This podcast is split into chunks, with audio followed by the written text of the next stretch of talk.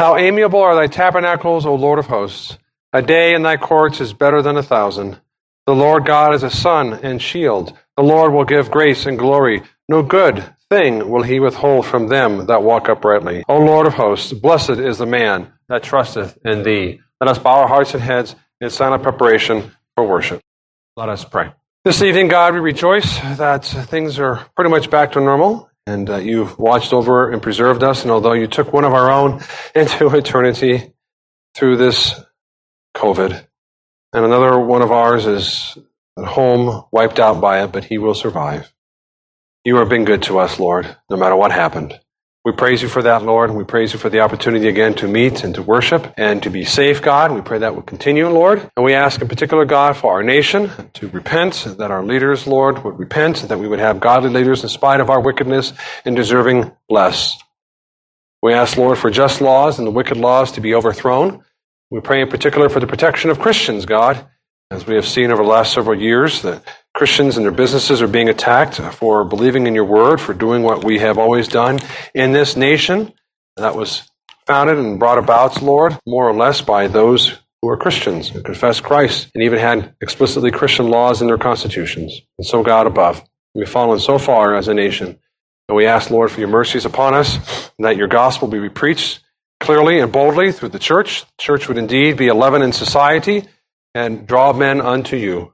We ask God that you be with your church. We pray in particular, Lord, for the churches here in Colorado and America, Lord, for faithful pastors, uh, for men of conviction, for men of courage, for men of truth, for men who are constant in your word, Lord, and will not hold back the full counsel of God, and that the churches, Lord, would support them. They would promote them, God above, and we would not make excuses for men because they seem to draw large crowds, although they have many errors in their instruction, Lord. Not just passing errors, but even serious errors. But that seems to be the American way these many generations, God. We pray that that would change. And again, your spirit would bring conviction and change through the church, through the leaders, and, and through the members of the church, perhaps, Lord, and pressuring their leaders to change and do the right thing, God. And so we pray for your church. We pray for her protection again, Lord, uh, against uh, the evil forces in this nation, not only legally, but socially and the like, God, that would shut down faithful preaching, that will shut down faithful uh, men and women in their businesses that we have in here in Colorado, God, and that you would help them persevere and sustain their businesses, Lord. And we pray in particular for the churches that the pastors will continue to preach and have access to the lost and dying, God, and that uh, the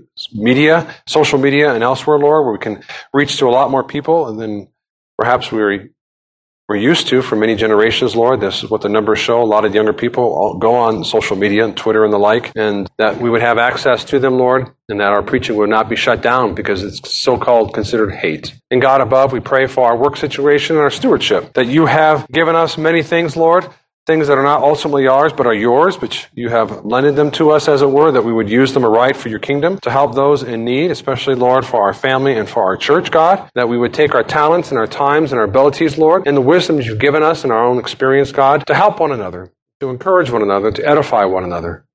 Lord, we pray for our work. We ask that we would continue to have gainful employment. We thank you, Lord, again, during this downturn in the economy, that you have especially watched over our church and protected us, Lord, that way, and that we've had good work and good employment. We pray that would continue, that you would give us wisdom, Lord, uh, in that endeavor, to be good workers that are as wise as serpents and as gentle as doves, and productive, Lord, in our jobs for our company to be sure, but ultimately for you we pray. And God, we ask that uh, we who are of our own businesses, our own bosses, or those who are bosses over others, Lord, you give them wisdom and patience to deal with workers, uh, many of whom are probably not Christians at all, not believers at all, Lord. And so may we be a witness to them if we are their bosses. And also, Lord, certainly uh, many of us who are not our own bosses, but we work for others, Lord, that we, that we would remember that we also are being watched by them and that we would work unto you, Lord, and be a good witness your name alone we pray, God, this evening, that your Spirit would be with us and that we would take the Word of God brought upon us and apply it to our lives by your Spirit alone we pray. Amen.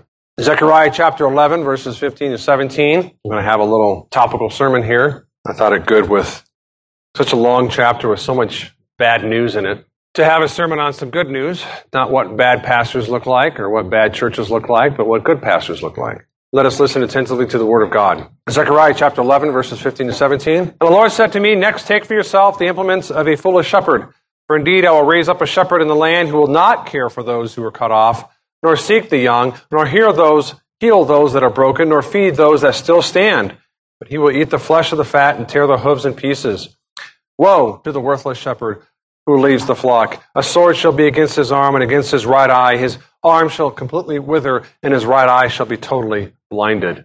Let us pray. And with these startling words, God, we see your anger and your righteous judgment, Lord, against false shepherds.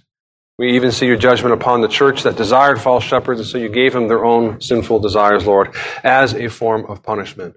But God, may we see here a contrast, how this is a description of wicked shepherds who will not care for those who are cut off, who will not seek the young, nor heal those that are broken, nor feed those that stand still, God. But Rather, Lord, you, as we know, through Christ Jesus, have promised good shepherds, Christ being the greatest shepherd, Lord. And you've given us pastors who will indeed care and who will seek and who will heal and who will feed, God. That is your desire. We see through a contrast here, Lord, what you hate, and therefore, on the flip side, what you love and desire. And we pray that for your church. Amen. As I pointed out, we've read many verses on how bad the people were during the time of Zechariah, and of course, how bad not just all the people, but certain people in particular known as the shepherds, the leaders of the church. And As you recall, mind you, by shepherd, it didn't just mean the priests. Kings were called shepherds in the ancient Near East. David was called a shepherd as a king. He's supposed to shepherd, protect, and guard his people. Obviously, in that case, militarily from wicked people around them, enemies of Israel. So it's a social as well as a religious or ecclesiastical description. Of course, I'm going to focus on the ecclesiastical part. These shepherds, these leaders were awful. They were wicked. They used and abused the sheep while devouring their livelihood. They made money off the poor among them. They taught lies while pretending to love them. They were wolves in sheep clothing. And that is certainly a depressing read. So I think it's helpful to show what a faithful shepherd looks like, the contrast. We can see it through these salient verses here. And if you recall, when I went through believe it was the beginning of last year, uh, in, when I was finishing up Micah, I went over the eight principles of how to apply the law of God. And one of those principles, that is Larger Catechism question 99. You're all, yes, yes, Pastor, we've heard that one. and one of them describes that, you know, that which is forbidden implies that which is commanded. And that which is commanded implies that which is forbidden. And that which is a curse implies the promise, and the promise implies a curse. And what do we see here about a curse? That which God hates. And so the flip side of it is implied in here that is, God wants this kind of shepherd for his people. So let's look at what God would rather give them and bless them with. Shepherds should be caring and seeking. So I'm going to go into pairs here uh, through these verses. For indeed I will raise up a shepherd in the land who will not care for those who are cut off, but rather, of course, on the flip side, shepherds should be those who care for those who are cut off and should seek for those who are young. That's the first uh, point with those two words there. and then the second would be the healing and the feeding of God's people. And then the third pair will be the seeing and the doing. And I'll describe that there at the end. Verse 15 here caring, uh, that he will care for those who are cut off the, the word here is interesting. It's not the way we use the word care today, at least in my experience in Christian circles. Um, where we think of you got to have a caring attitude. I don't see your caring attitude. What's what's the problem with you? Or photo ops and lip service. See how much he cares for me. He hugs me. He says nice things about me. Uh, the tone of his, of his voice is quite uh, welcoming and winsome. So he must care for me. Those aren't necessarily wrong. Want to have some care in your voice and maybe a handshake or a hug, perhaps. Uh, but of course, politicians do that too. There has to be more to it than that. What you see in this particular word is the action of a leader towards, towards those he, he leads, the loving action of a leader towards those he leads. That's the idea behind the word because it has a military usage. And sometimes it's translated to number, to number the people in the armies. It's a commander coming among his people in taking note of who they are. Translated care here because the idea, of course, is a shepherd. Shepherd obviously doesn't have an army of sheep. Okay, sheep, let's go take out the wolves, right? That's not the picture here. But so the commonality between the military imagery and the shepherd imagery of the same word would obviously be this loving attitude of a leader towards those he leads over. And so the authority idea is there, is Is that the rain? Okay. People, oh, is it hail again? Uh, we had that before I had thunder. I had a sermon about thunder. Remember that? so let's see how that works out in God's providence. Sometimes the word is a formal visitation by a superior. Again, like the officer, the general walking among his men, taking stock and note of who they are. That's the idea of caring here, to visit and number in a caring way as a shepherd would visit and number his sheep and know his sheep. Not the way Americans typically think of caring, like a politician, someone who smiles all the time. He seems like he cares so much. Yeah, but what is he doing? Right? What is he doing? Is he really among the people and understanding them and being with them? Now, on the flip side, it's a reminder that ruling elders and pastors have an authority, have a real authority, and ought to exercise that authority in God's church for the good of the church. They should not shy back from using that power. And one of the dangers, of course, of shepherds pulling back and using that power uh, is it would hurt the church because they're supposed to use that power to protect the church. And one reason, one temptation that leaders have of not exercising that kind of care, the care that says, I'm also an authority here, you need to listen, this is important, is they're fearful of losing members. It's a real concern, especially in small churches. But we ought not to have that, but to be considerate and, and care about the souls. That's what a pastor will do. And that's done through concrete actions. You see that in the imagery, of course, of a general numbering and being among the people and paying attention to his, off, uh, his soldiers and the like. And so a pastor should do the same thing for his people as he is able to care for those cut off from the rest of the flock. It mentions that specifically, right? To cut off those who are cut off, and then the young, and then the broken, and those who are just remaining behind. So he seems to cover maybe four classes of, of sheep here. So those who are cut off to care for them, to care for those who are cut off by their own uh, initiative, perhaps, to warn them that they shouldn't flee from church to church, but take the church of God seriously. Or perhaps they are sheep that are cut off without consideration, their own initiative. It wasn't something they did inten- intentionally. They weren't just being stubborn or bullheaded. Uh, they were just confused or ignorant. In either case, the shepherd will be compassionate, and understanding, and come and help in a patient way to understand where they are and how they can take concrete steps to get them back into the fold. To care for them. Oh, I'm numbering them, and I'm seeing a few of them are cut off. They're missing. Imagine being a pastor of a church of a thousand people. There are churches like that. A lot of mega churches are like that. Does that pastor really know anybody? You're like, well, he's got ruling elders to help. Sure, okay, you got ruling elders to help. How many ruling elders do you think you need for a church of a thousand people to really understand what's going on? I know people who are members of large churches, and all they get in the mail is a letter saying, Are you still a member? Yes, I am. Dude, how is that caring the, how's that numbering the sheep? Well, they're on the list, right? I numbered them. Do you think that's what he really means? No, of course not. seeking. So shepherds should be caring and seeking. Uh, the seeking is obvious, right? To go out, not just to number and know that they're missing and, and woo them or admonish them to come back in or whatever the case is, but to go out to find them, to seek the young, as we read here. Who is he seeking? This is important. I've seen people misuse verses like this. Well, you know, Christ is out there seeking people. Who is he seeking? Who did Christ come to seek? He tells us. The lost sheep of Israel, his people. And here, in particular, it is more focused, not just the elect anywhere, but the elect already revealed in the church known as Israel. That's it. He's not seeking and going to Syria. He's not going to Egypt. He's not going to Europe and looking for the Vandals or whatever. He is in the church seeking the poor, confused Christians of the church, to seek the young in this case. The young, of course, would be the naive. They don't know what's going on. They're still learning. those, are, those are sheep, the lamb, uh, who are the most uh, vulnerable. They're not as big and strong or fast. He's seeking them out and he wants to help them and protect them. And so it is not the unbelievers he's seeking. He's seeking out other Christians, other believers. In this case, the Old Testament believers who look forward to Christ, and we are the believers of the New Testament who look backwards to Christ, and of course, forward to his second coming. it's lost believers, those perhaps who are confused and easily manipulated.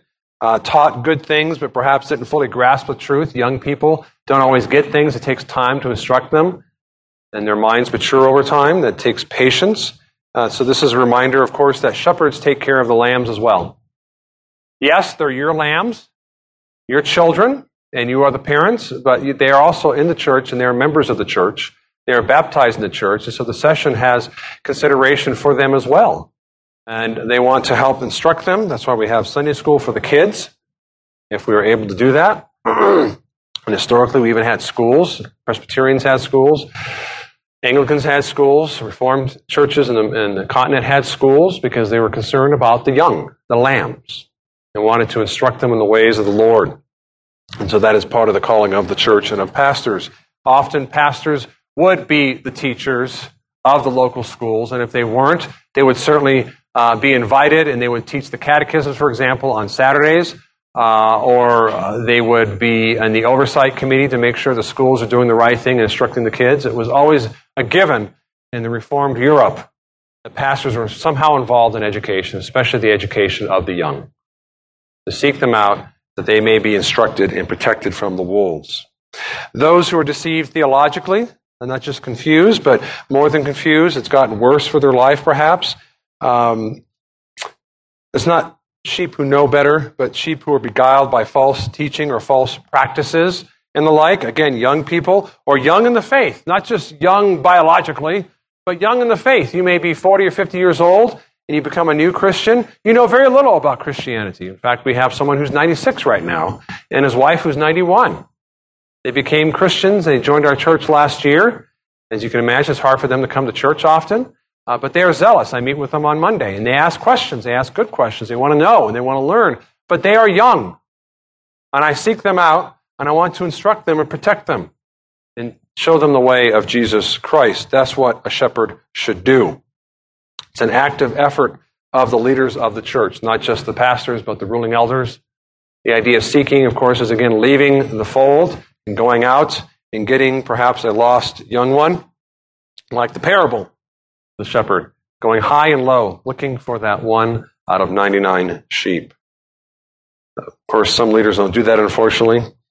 Uh, they pick and choose who they want to lead, and they are uh, snobs, perhaps, towards other Christians who are different cultural background, like Southerners. White Southerners are really looked down in some circles I've discovered in the last few years. They're considered dirt or less than dirt, and they don't really want to be their pastor, essentially. Uh, that's not a heart of caring, nor an attitude of seeking those who are young and confused. And there's a lot of those, uh, not only in the South, but elsewhere, uh, about truth and doctrine, and they need help as well. And so, this is what a true shepherd is we see it by contrast. The false shepherd doesn't care. They're cut off. Oh, well, I didn't know you existed. I don't, I don't pay attention to the numbers. My church is so huge, for example. That's not always the case. I'm not saying all bad, big churches are bad, obviously. Uh, or seeking the young. I could, I'm, I'm kind of too busy. I could care less. As a leader, as a shepherd, as a ruling elder, as a, as a pastor, I've got more important things to do. That should not be the case. Not at all. Shepherds should be healing and feeding. They should be healing and feeding. That's the second uh, duet, verse 15 there. Uh, we read the contrast again, nor heal those who are broken, nor feed those that stand, that still stand, that are remaining, that don't seem to have any other problems, perhaps is the idea here. Uh, and a, a good pastor on the flip side, a good shepherd will heal them and feed them. That's their calling. The healing, of course, is twofold in the church. Because the idea of shepherd here isn't just the pastor, but the ruling elders and the help in the church. Materially, I think, is not ruled out. If anything, it's probably assumed because, again, we see the material aspect in verse 6 and elsewhere in 9, where we read they're making profit and money off of one another. That's material gain of some sort. And so the poor person needs help. And so that's diaconal work. That's clearly the work of the church. I remind you again, it's not the work of the church to be a social institution to help random poor people off the street, but to help first and foremost our own. We have plenty of poor in our churches and our presbytery and our denomination, let alone other churches and other denominations. And they need help. and of course, we read here earlier, as I pointed out, that they got rich off of one another like cannibals. They ate, devoured one another, is the language there, verses 6 through 10. And churches should not be doing that. They should be helping people. I, I recall uh, one time uh, of a church I found out about um, from prior members. They said, Yeah, I mean, we came from this one church, and they said, if you want help, you want some counseling, and uh, we can't help the counseling. Obviously, a pastor or church can't do all kinds of counseling, we're, we're limited. Then you can go over here and pay for these people. Well, if they're poor and they need help, don't you want to fork over the money and help them pay for it? You just want them to pay for it because you don't feel like paying for it. I mean, what was going on? It was really weird. if someone needs help, in the church and uh, they're not in gross sin, obviously, and more than likely, I almost guarantee it, I know in our church, we will help out materially. We will heal that way and heal what we can materially. But spiritually, of course, is the big issue here, often in Zechariah and the prophets, and of course during the New Testament era, especially. Healing the people of God with the gospel of God, for example. For those struggling with their love of Christ, perhaps struggling against sin, they need to be comforted and healed against their sin, that God has not forsaken them, that Jesus Christ is their Lord and his mercies are new every day. Pastor has, the shepherds in general have uh, a narrow path to travel when it comes to healing. Because part of healing is what? Ripping off the band aid. Right?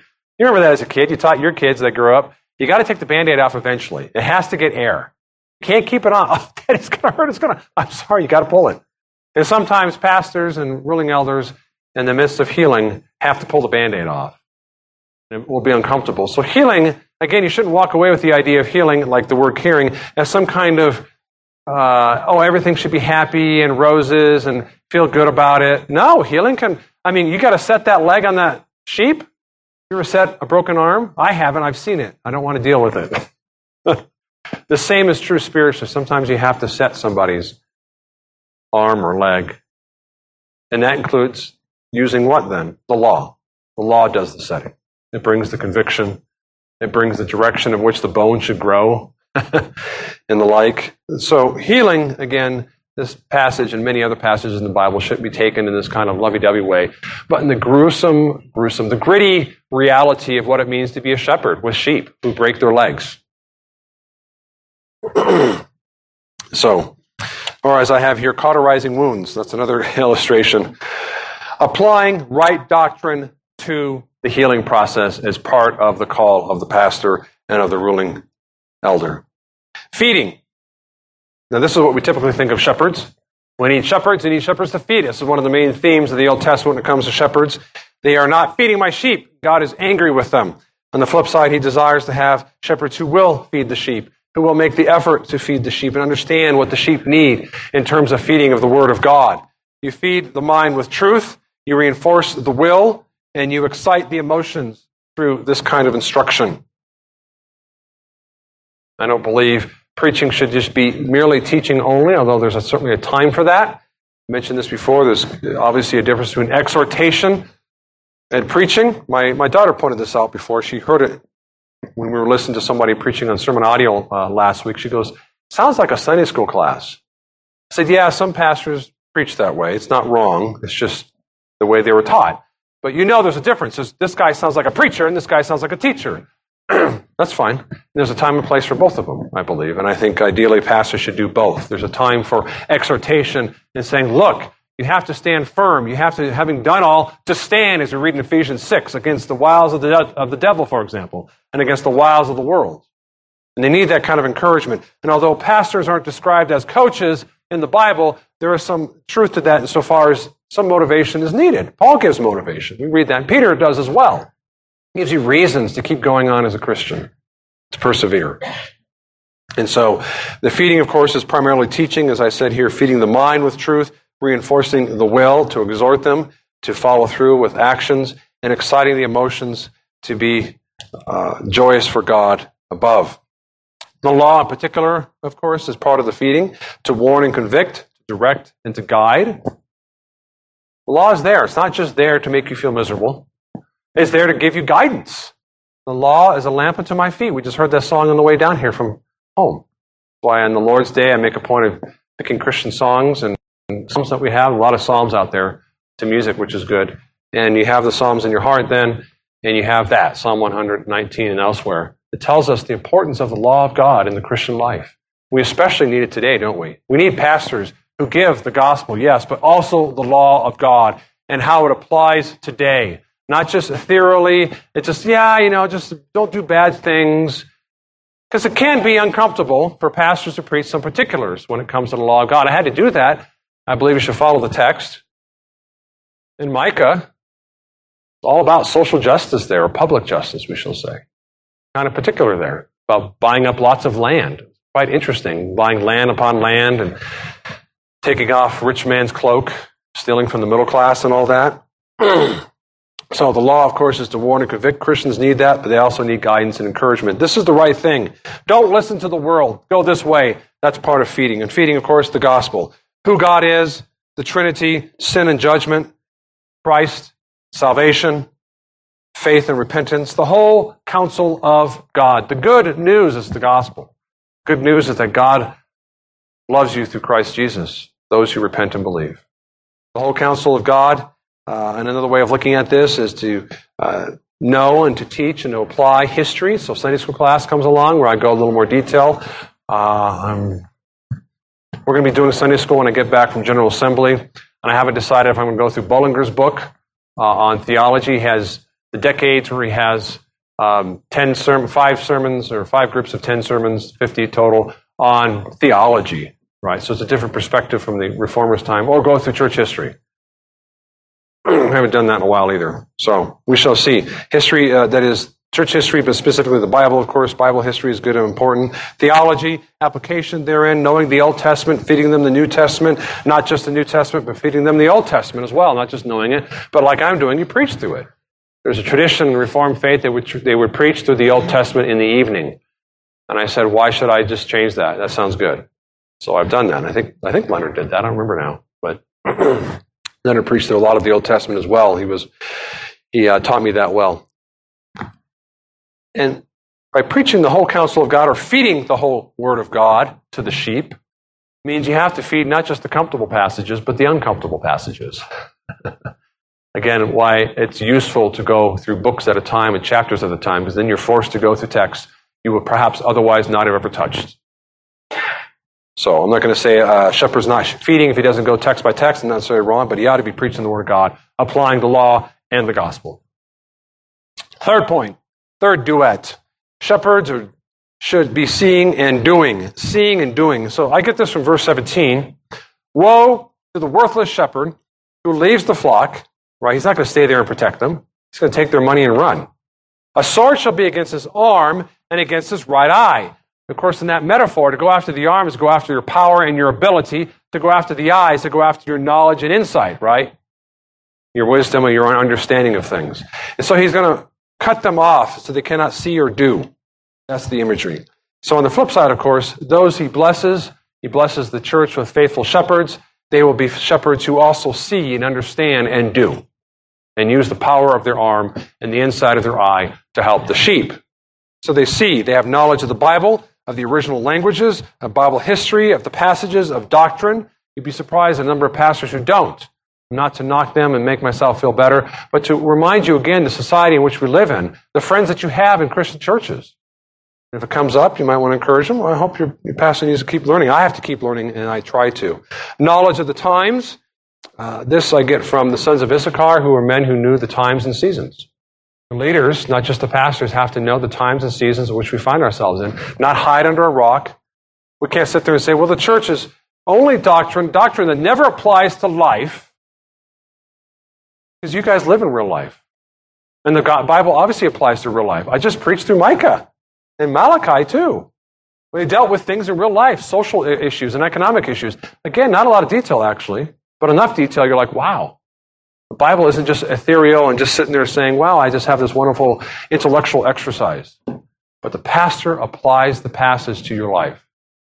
And that's part of seeing and understanding the times, and that's how he can feed the sheep by understanding what they need, the nutrition they need in their life, right? To extend the metaphor there. And to help protect them from false practices and lies and false shepherds.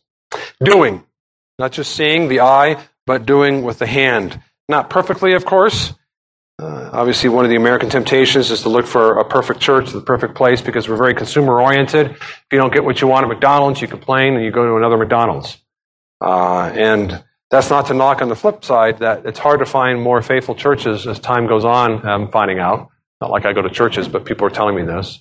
Uh, and so I don't want to be quick to say, what's your problem? Now we're understanding more and more that there's a lot more messed up pastors and churches, unfortunately.